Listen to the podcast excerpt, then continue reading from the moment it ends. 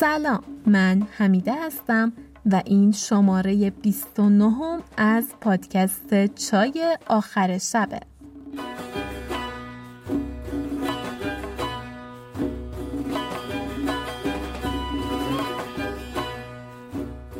امیدوارم که حالتون خوب باشه و از اینکه در این لحظه چای آخر شب رو برای شنیدن انتخاب کردید صمیمانه ممنونم.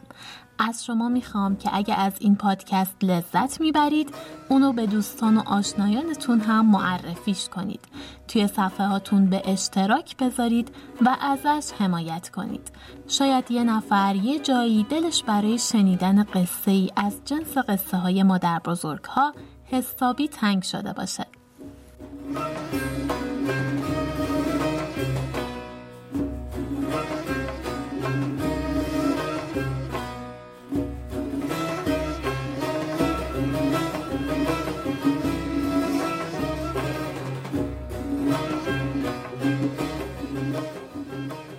توی قسمت قبلی دیدیم که فقفور بعد از اینکه از خیانت مهران مطمئن شد داشت سپاهی جمع می کرد تا بفرسته به کمک خورشید شاه که توی همین گیرودار نشونه های رسیدن و حجوم لشکری بیگانه به چین پیدا شد و بعدتر معلوم شد که از سمت حلب و به دنبال خورشید شاه اومدن اونجا.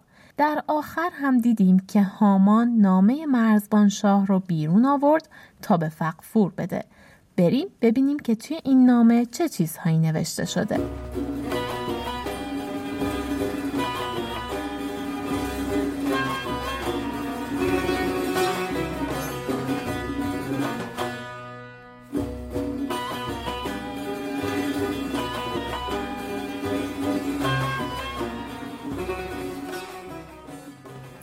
بگفت و نامه بیرون آورد و بوسه داد و پیش شاه فقفور بنهاد. شاه آن نامه برگرفت و بوسه داد و مهر برگرفت و گفت ای بزرگوار وزیر دانم که این نامه تو نوشته ای و ما را کسی نیست. باید که این نامه تو بخوانی بهتر باشد. هامان وزیر نامه را باز کرد و خواندن گرفت. همه عمرای دولت نشسته بودند و ایستاده. پس نامه خواندن گرفت. اول نوشته بود که بسم الله الملک الاعظم این نامه از من که مرزبان شاهم پادشاه حلب دردمند و غمناک و دل سوخته و فراق چشیده به جان رنجور از کام دل دور و از دیدار فرزند محجور به تو که شاه فقفوری پادشاه چین و کامران زمین. نامآور و دادگستر خداوند صد الف لشکر. عالم آرای بداد و عدل و انصاف را بنیاد. و چون نامه من به تو رسد و معانی نامه معلوم گردد بدانی که ما را فرزندی است.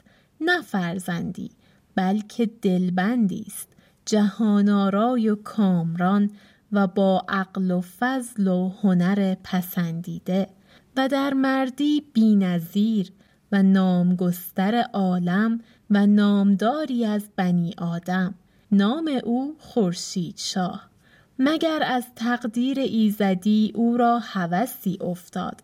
و از تقدیر یزدان بدان ولایات افتاد به خواستاری دختر تو مهپری و من به حاجت از یزدان او را خواستم.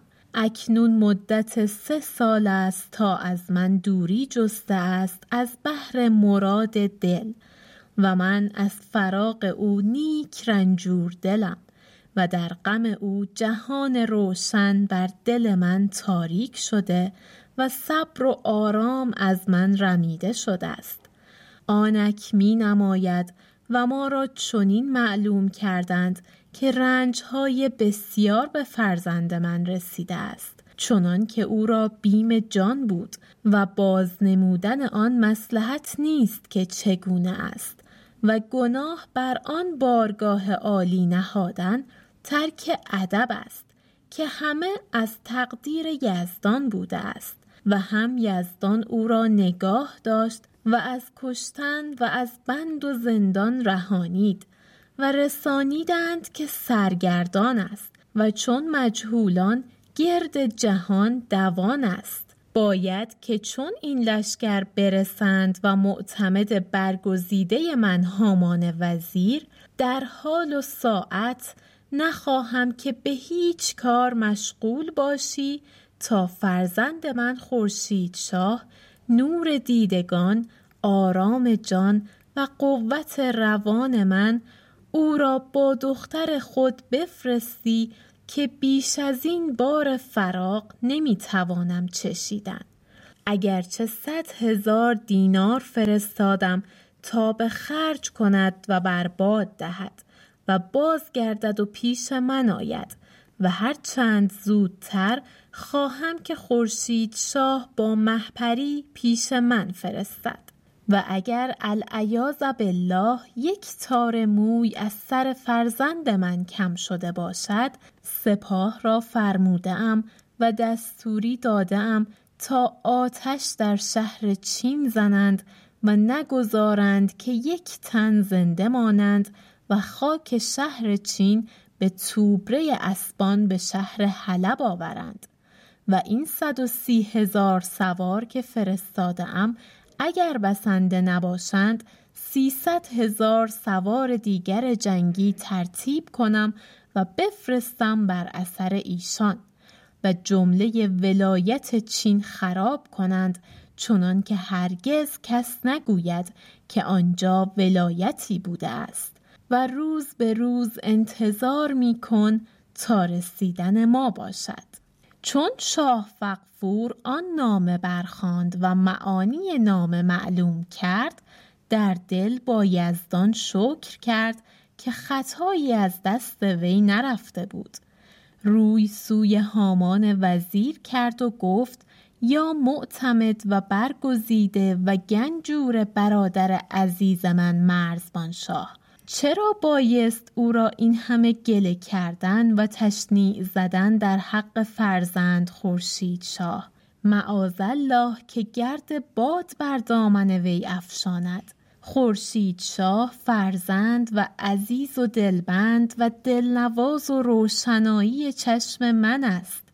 ولیکن ما را لشکری رسیده است از ماچین پیشرو سپاه فرزند ارمنشاه قزل ملک و از بحر محپری آمده است تا به وی دهیم و محپری را به قلعه شاهک فرستادم و خورشید شاه پیش لشکر ماچین رفته است و با ایشان به مساف مشغول است.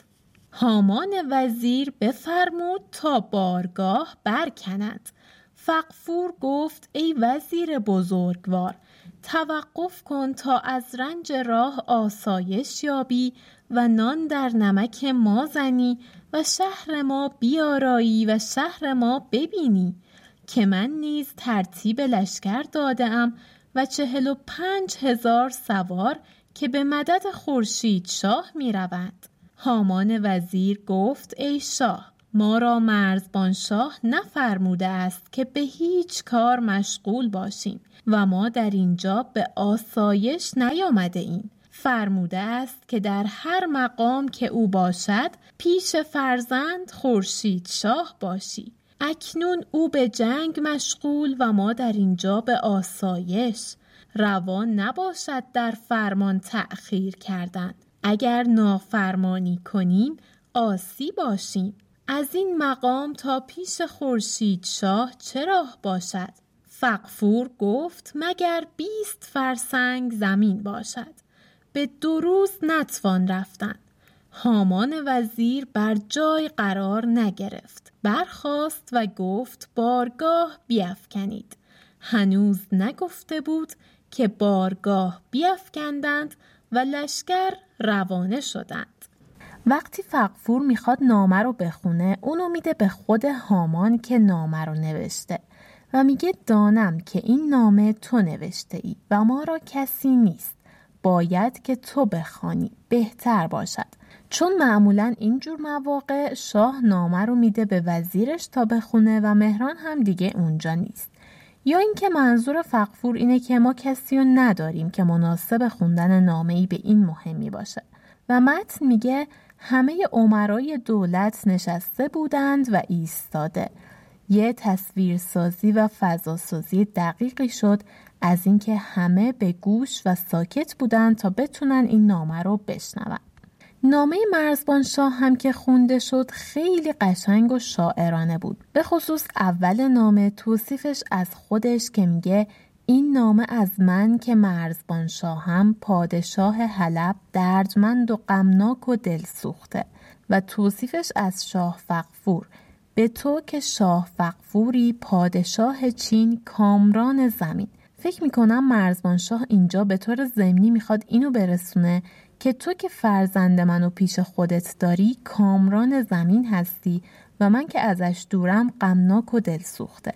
و اینجا کاملا شبیه متنهای مسجع عبارات و کلمات آهنگین و هماهنگ به کار برده. تا چهار پنج خط.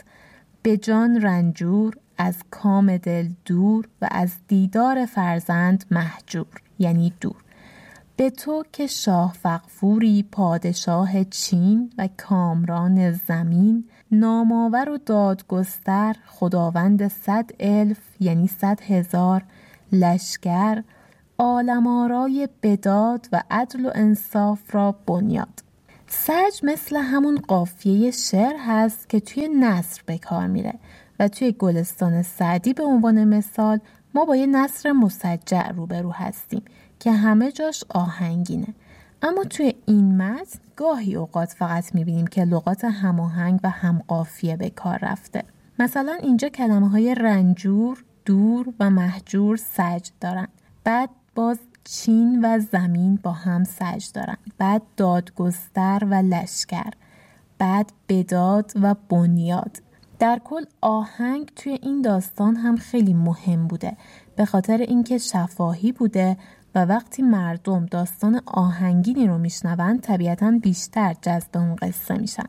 و باز توی اوایل نامه دیدیم که مرزبان شاه با توصیفات و تعابیری که از فرزندش کرد باعث شد موضوعات و جریانات قسمت اول داستان دوباره برای شنونده زنده و یادآوری بشه. اینکه خورشید شاه چطور به دنیا میاد و من به حاجت از یزدان او را خواستم چون بچه دار نمی‌شد و بعد اینکه چقدر در تربیتش مرزبان شاه کوشیده از نظر دانش و هنر و های مختلف. توی توصیفاتش هم هم منطق و هم احساس و هم تقدیر رو در نظر می‌گیره.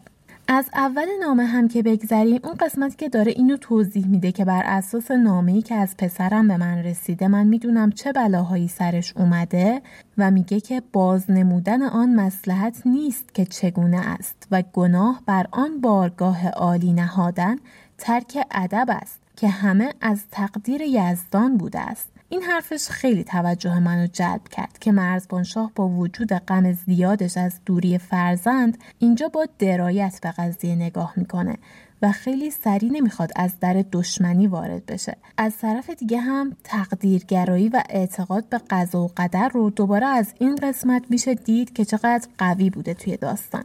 چون مجهولان در مورد پسرش اینجا داشت صحبت می‌کرد یعنی مثل آدم های بینام و نشان یه جورایی می‌خواد بگه انگار هیچ کس و کاری نداشته و این براش سنگین بوده. و یه جای آخرای نامه میگه و العیاذ بالله یک تار موی از سر فرزند من کم شده باشد سپاه را فرموده ام و فلان. العیاذ بالله یعنی پناه بر خدا. یه جورایی میگه خدا به دادتون برسه اگه اینطور شده باشه. ضمنا اینجا هم خیلی تصویر و فضای خلاقانه و جالبی درست کرد. اینکه گفت سپاه را فرموده ام و دستوری داده ام تا آتش در شهر چین زنند و نگذارند که یک تن زنده مانند و خاک شهر چین به توبره اسبان به شهر حلب آورند و بعد میگه جمله ولایت چین خراب کنند چنان که هرگز کس نگوید که آنجا ولایتی بوده است. زبان و جمله سازی خیلی قوی داشت این توصیف ها و به راحتی آدم می‌تونه یک سرزمین ویران رو جلوی چشم خودش ببینه. مدل پایان بردن نام هم عالی بود. روز به روز انتظار میکن تا آمدن ما باشد یعنی منتظر باش تا ما بیایم و به حسابت برسیم دیگه با این پایان بندی تهدیداش رو کامل کرد مرزبان شاه بعد از خوندن نامه هم متن میگه فقفور در دل با یزدان شکر کرد که خطایی از دست وی نرفته بود. این جمله هم می‌خواد یه جورایی شخصیت شاه فقفور رو در مقابل مرزبان شاه ضعیف جلوه بده. با توجه به سابقه ای هم که ازش در داستان داریم خب این مسئله بیشتر به چشم میاد. و بعد صفاتی هم که به هامان نسبت میده جالبه. معتمد و برگزیده و گنجور برادر من مرزبان شاه. معلومه که داستان می‌خواد شخصیت هامان رو هم در مقابل مهران وزیر نشون بده به ما. حتی خود مرزبانشاه هم در نامه اشاره می‌کنه که معتمد برگزیده من هامان وزیر. در کل شخصیت پردازی که میشه توی داستان ما در طول داستان هم همون رفتار رو از شخصیت ها می‌بینیم و این نشون از محکم بودن ساختار داستان هست که به تعریفش از شخصیت پایبنده. تشنیع زدن هم اونجا که میگه چرا بایست او را این همه گله کردن و تشنیع زدن در حق فرزند خورشید شاه. اما منظورش این نیست که خطاب به خورشید شاه داره زشتگویی می‌کنه. منظورش اینه که چرا وقتی داره در دفاع از حق فرزندش صحبت می‌کنه زشتگویی به کار می‌بره. در ادامه هم وقتی که هامان بلا فاصله از اینکه می‌فهمه خورشید شاه کجاست می‌خواد جمع کنه و بره پیشش و در مقابل فقفور که میگه استراحت کن و نان در نمک ما بزن و بعد برو میگه ما در اینجا به آسایش نیامده ایم و روا نباشد در فرمان مرزبان شاه تأخیر کردن. دوباره وفاداری و فرمانبرداری صرف هامان رو بیشتر نشون میده داستان که اصلا به میل خودش کاری رو نمی‌کنه و اصطلاح نان در نمک ما زدن رو هم که داشتیم امروز هم به کار می‌بریم. حالا بریم ادامه قصه رو بشنویم که راوی می‌خواد برامون تعریف کنه چی شد که هامان به سمت چین اومد و اونجا به مرزبان شاه چی گذشت.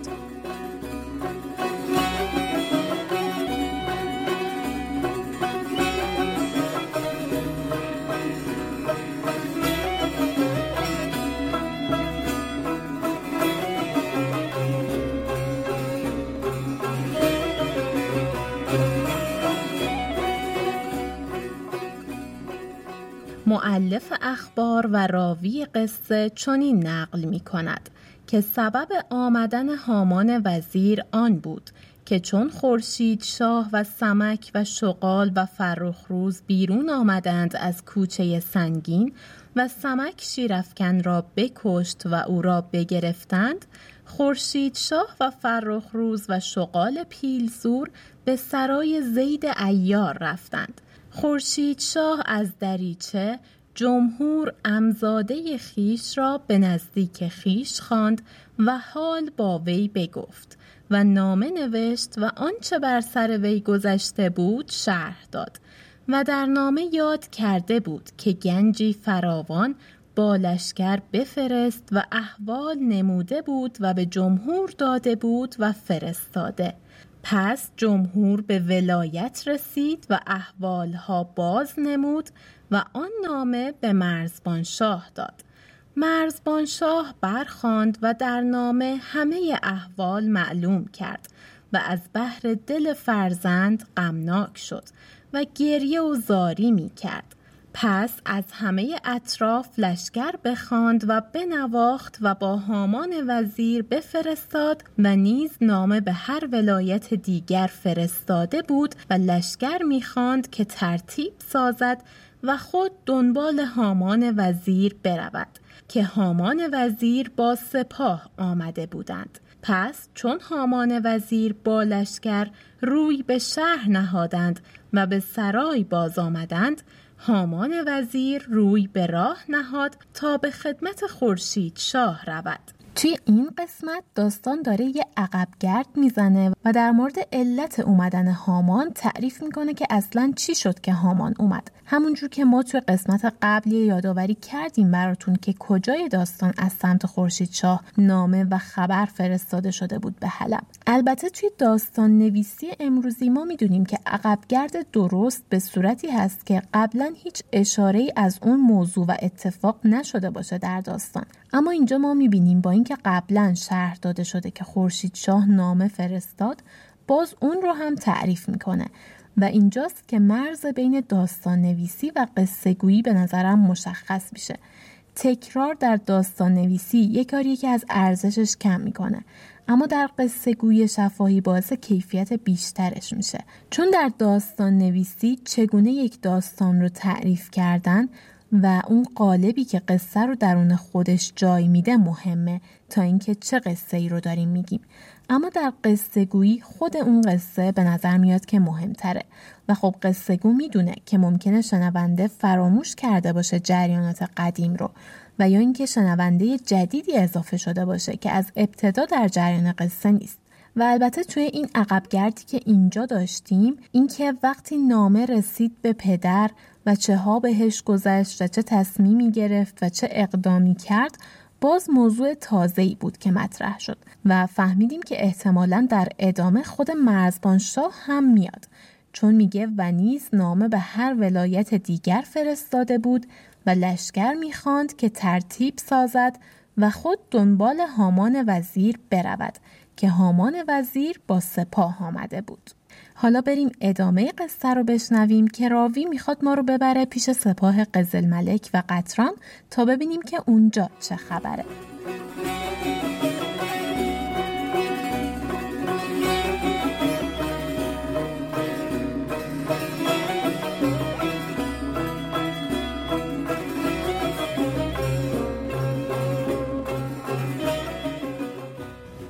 معلف اخبار و راوی قصه چنین گوید که چون قطران با فرخ روز آن روز مساف کردند و کسی مزفر نشد بازگشتند و روی به آسایش نهادند. کانون در خدمت قزل ملک نشسته بود و گفت ای بزرگوار شاه بنده بران آمده بود که به قلعه شاهک رود و محپری را بیاورد. اکنون در کار قطران پهلوان و دیگران بیرون آوردن روزگار برفت. بنده به اقبال شاهزاده می رود که محپری را از قلعه شاهک بیاورد و تسلیم شاهزاده کند و جواب کار سمک باز دهد. ایشان در گفتار که مردی از بارگاه درآمد و خدمت کرد و گفت از ماچین می آیم و نامه دارم از شاه. و بیرون کرد و پیش قزل ملک بنهاد. شاهزاده نامه برگرفت و به دست شاکر دبیر داد و گفت برخان شاکر نامه باز کرد و خواندن گرفت. نوشته بود که ای فرزند من بدان و آگاه باش که چون تو به سعادت برفتی و بعد از آن نامه فرستادی که محپری را به قلعه شاهک بردند و قطران را اسیر کردند و ما را مدد فرست. فرستادم و در میان لشکر اسفه سالار کانون بر خود گرفته بود که بیاید و سر سمک با سر شغال پیلزور بیارد. خورشید شاه را زنده اسیر کند و محپری را از قلعه شاهک بیاورد. تا کانون آن کار کرد که پهلوانان را از بند بیرون آورد این جایگاه سمک آمد و دلارام شرابدار را با فراوان آلات شرابخانه برد و دو فرزند کانون پیدا نیستند. و چون سیاه گیل و سام را اسیر بیاوردید مهران وزیر گفت ایشان را سیاست فرمای. نکردم و ایشان را به زندان ترمشه فرستادم. هم در شب ایشان را ببردند. مردی چنین باید کردند. ناموس زندان ببرد. و اگرچه آشکارا نیست که این کار که کرده است اما مهران وزیر می‌گوید که این کار سمک تواند کردن. تا شما کاری کردید که هنوز تمام نیست این جایگاه بسیار کارها کردند خواستم که آن فرزند را معلوم باشد. و سلام چون شاکر نامه برخاند کانون احوال فرزندان بشنید. بگریست و گفت ای دریقا دو پهلوان من تا حال ایشان به چه رسید و با ایشان چه کردند؟ زنده اند یا مرده؟ ایشان را بکشتند یا نه؟ زاری می کرد تا قزل ملک گفت ای پهلوان دل فارغ دار که هیچ کس را دل ندهد که آنچنان دو جوان را هلاک کند. کانون دلتنگ بود. گفت ای کافور برخیز تا برویم و محپری را از قلعه شاهک بیاوریم و بازگردیم و طلبکار فرزندان باشیم. این سخن می گفتند که جاسوسی درآمد و پیش قزل ملک کلاه بر زمین زد. و فریاد برآورد و گفت ای شاه زاده زینهار که از چین می آیم و فقفور شاه طلب لشکر می کرد که به یاری خورشید شاه فرستد که از جانب حلب 130 هزار سوار رسیدند از پیش مرزبان شاه پدر خورشید شاه. روی بر این جانب دارند. اگر جمله بیایند سپاه ما را در پای سطوران ببرند. شاهزاده چون این بشنید گفت هیچ دانی که بدین جانب رسیدند گفت ندانم اما زود برسند. قزل ملک دلتنگ شد و با قطران گفت تا ایشان بیایند بنگریم. اگر طاقت ایشان داریم خود نیک و اگر نه روی به ماچین نهیم. چندان پای داریم که کانون برود و محپری را بیاورد. کانون چون بشنید گفت کار به کام ما خواهد بود. اینجا راوی ما رو می‌بره پیش سپاه قزل ملک و قطران. وقتی که دارن نامه ارمنشاه رو می‌خونن یه بار دیگه همه اتفاقاتی که توی ماچین افتاد رو به صورت خلاصه برامون تعریف می‌کنه راوی در قالب این نامه. و ارمنشاه به کنایه به پسرش میگه مردی چنین باید کردن ناموس زندان ببرد. هم داره از سمک تعریف می‌کنه و به نظرش کاری که کرده خیلی سخت و شجاعانه بوده. هم معلومه که از اتفاقاتی که افتاده اصلا راضی نیست و این کاملا از لحن نامه معلومه. مخصوصا اونجا که میگه تا شما کاری کردید که هنوز تمام نیست این جایگاه بسیار کارها کردند. این هم خیلی جمله جالبی بود و ازش خوشم اومد. بعدش هم اونجا که کانون داره برای بچه‌هاش قصه می‌خوره که یعنی زندن یا مرده چی به سرشون اومده؟ قزل ملک میگه ای پهلوان دل فارغ دار که هیچ کس را دل ندهد که آنچنان دو جوان را هلاک کند. اینجام شاید داره به اون حس و حال جوانمردی و فضای مهربان حاکم بر جامعه اشاره می‌کنه که یعنی به این سادگی نیست برای آدما کشتن دوتا جوان خلاصه اینجا فهمیدیم که کانون برای محپری چه خوابایی دیده. بریم ببینیم که چه نقشه ای داره.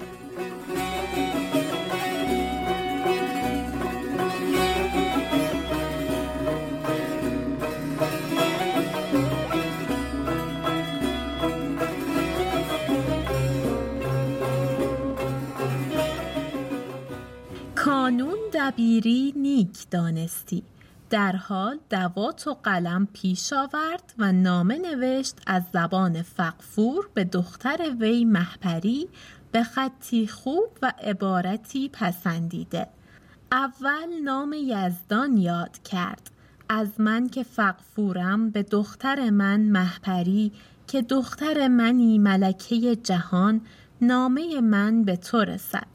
بدان و آگاه باش که از ولایت حلب صد و سی هزار سوار آمده اند از پیش مرزبان شاه که به خدمت فرزند خیش فرستاده است و چنین شنیدند که خورشید شاه به مساف دشمن رفته است.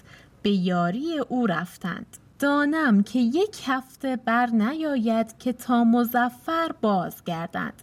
باید که چون بر این نوشته واقف شوی در حال و ساعت برخیزی و بیایی و یک هفته این جایگاه به تیمار خیش مشغول باشی تا چون خورشید شاه به سلامت بازگردد شما را عقد بندیم و عروسی بیاراییم که ناچار تو را با خورشید شاه به ولایت حلب باید رفت. نباید که تأخیری کنی که نامه به خط شهدار است. معتمدی از آن مرزبان شاه و می نماید که با خورشید شاه خیشی دارد تا زین همه او را فرستاده آمد. تا در آمدن تعجیل نماید. و سلام چون نامه بر این گونه نوشته شد مهر آن نامه برنهاد و گفت ای شاهزاده می‌روم به اقبال تو که محپری را از قلعه شاهک بیاورم. پس درخواست کرد تا پنج خادم به وی دادند. با کافور ترتیب راه کرد و آنچه به کار بایست برگرفت و برفت. چون به زیر قلعه شاهک رسید نگاه کرد. کوهی دید از جمله کوههای عالم جدا. یزدان به قدرت آفریده. سر آن کوه با فلک پیوسته و بنیاد آن بر پشت گاو و ماهی نهاده. و یک راه تنگ و تاریک بر آن قلعه بیش نه کانون گفت اگر این قلعه به مساف باید گرفت لشکر روی زمین با این قلعه هیچ به دست ندارند این بگفتند و روی به قلعه نهادند و راه بگردانیده بودند چنان که از راه چین می آیند. لالا صالح و روحفزای بر پنجره نشسته بودند و نگاه می کردند که هفت سوار را دیدند که از راه چین می آمدند روی به بالای قلعه نهاده تا به درگاه رسیدند. آواز دادند که نامه شاه فقفور داریم به دختر وی محپری لالا صالح تا سمک قلعه بستده بود و به وی سپرده دایم بر سر دروازه بودی و محپری با روحفزای و دیگران در پیش وی می بودند. لالا صالح گفت نامه بیاورید تا بنگریم. کانون نامه از شکاف در به لالا صالح داد. لالا صالح نامه پیش محپری برد و احوال بگفت. محپری نامه باز کرد و برخاند و آن لطفها بدانست. محپری گفت سمک گفته است تا دیدار من نبینی یا دیدار خورشید شاه در قلعه مگشای و هیچ کس در قلعه رها مکن. نباید که تلبیسی باشد. روح گفت به دروازه باید رفتن و سخن ایشان شنیدن که نامه پدر توست و نشان راست است. پس دختر با دیگران در پس دروازه آمدند.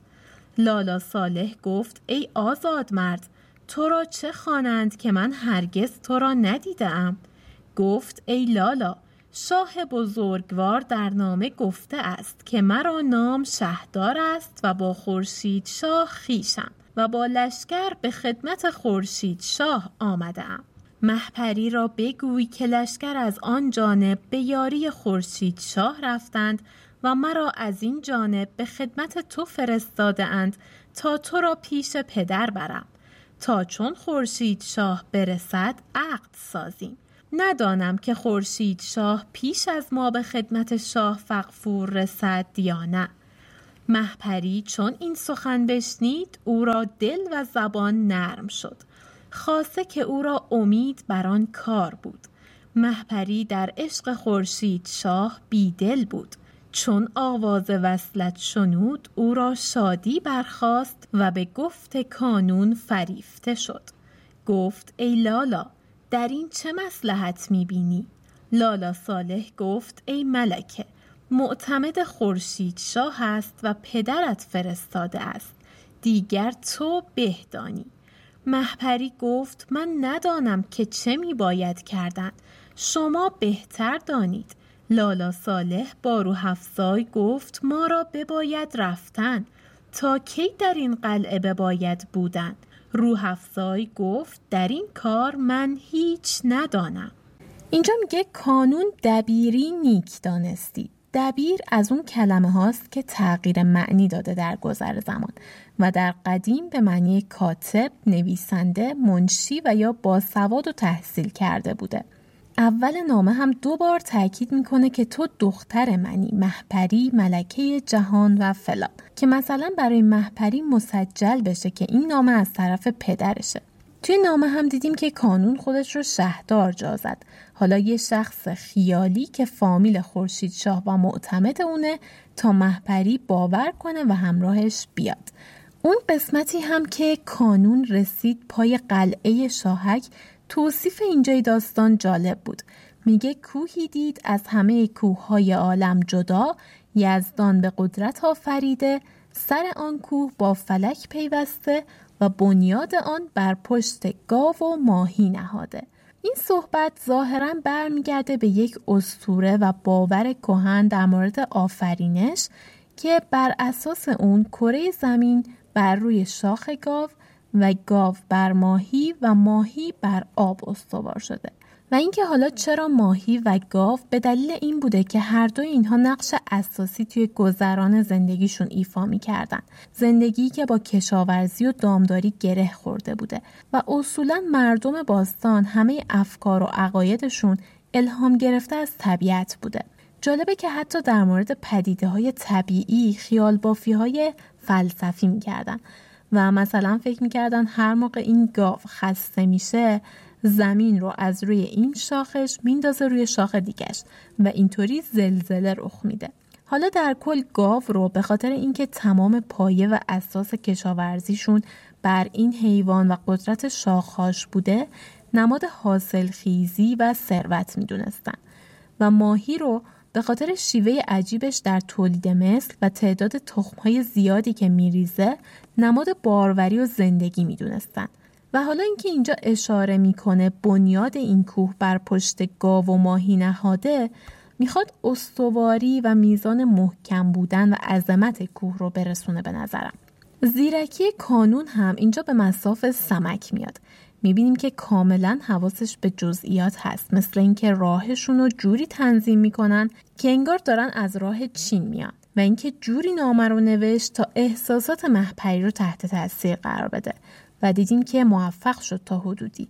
با اینکه سمک موقع ترک محپری بهش هشدار داده بود تا من یا خورشید شاه و ندیدی در قلعه رو باز نکن. انگار توی فضای قابل اعتماد این داستان وقتی یه نفر دروغ میگه و نقشه می‌کشه خیلی راحت می‌تونه موفق بشه. اما این قسمت رو من همینجا تموم می‌کنم تا توی قسمت بعدی ببینیم که بالاخره محپری چه تصمیمی می‌گیره و این ماجرا به کجا می‌رسه.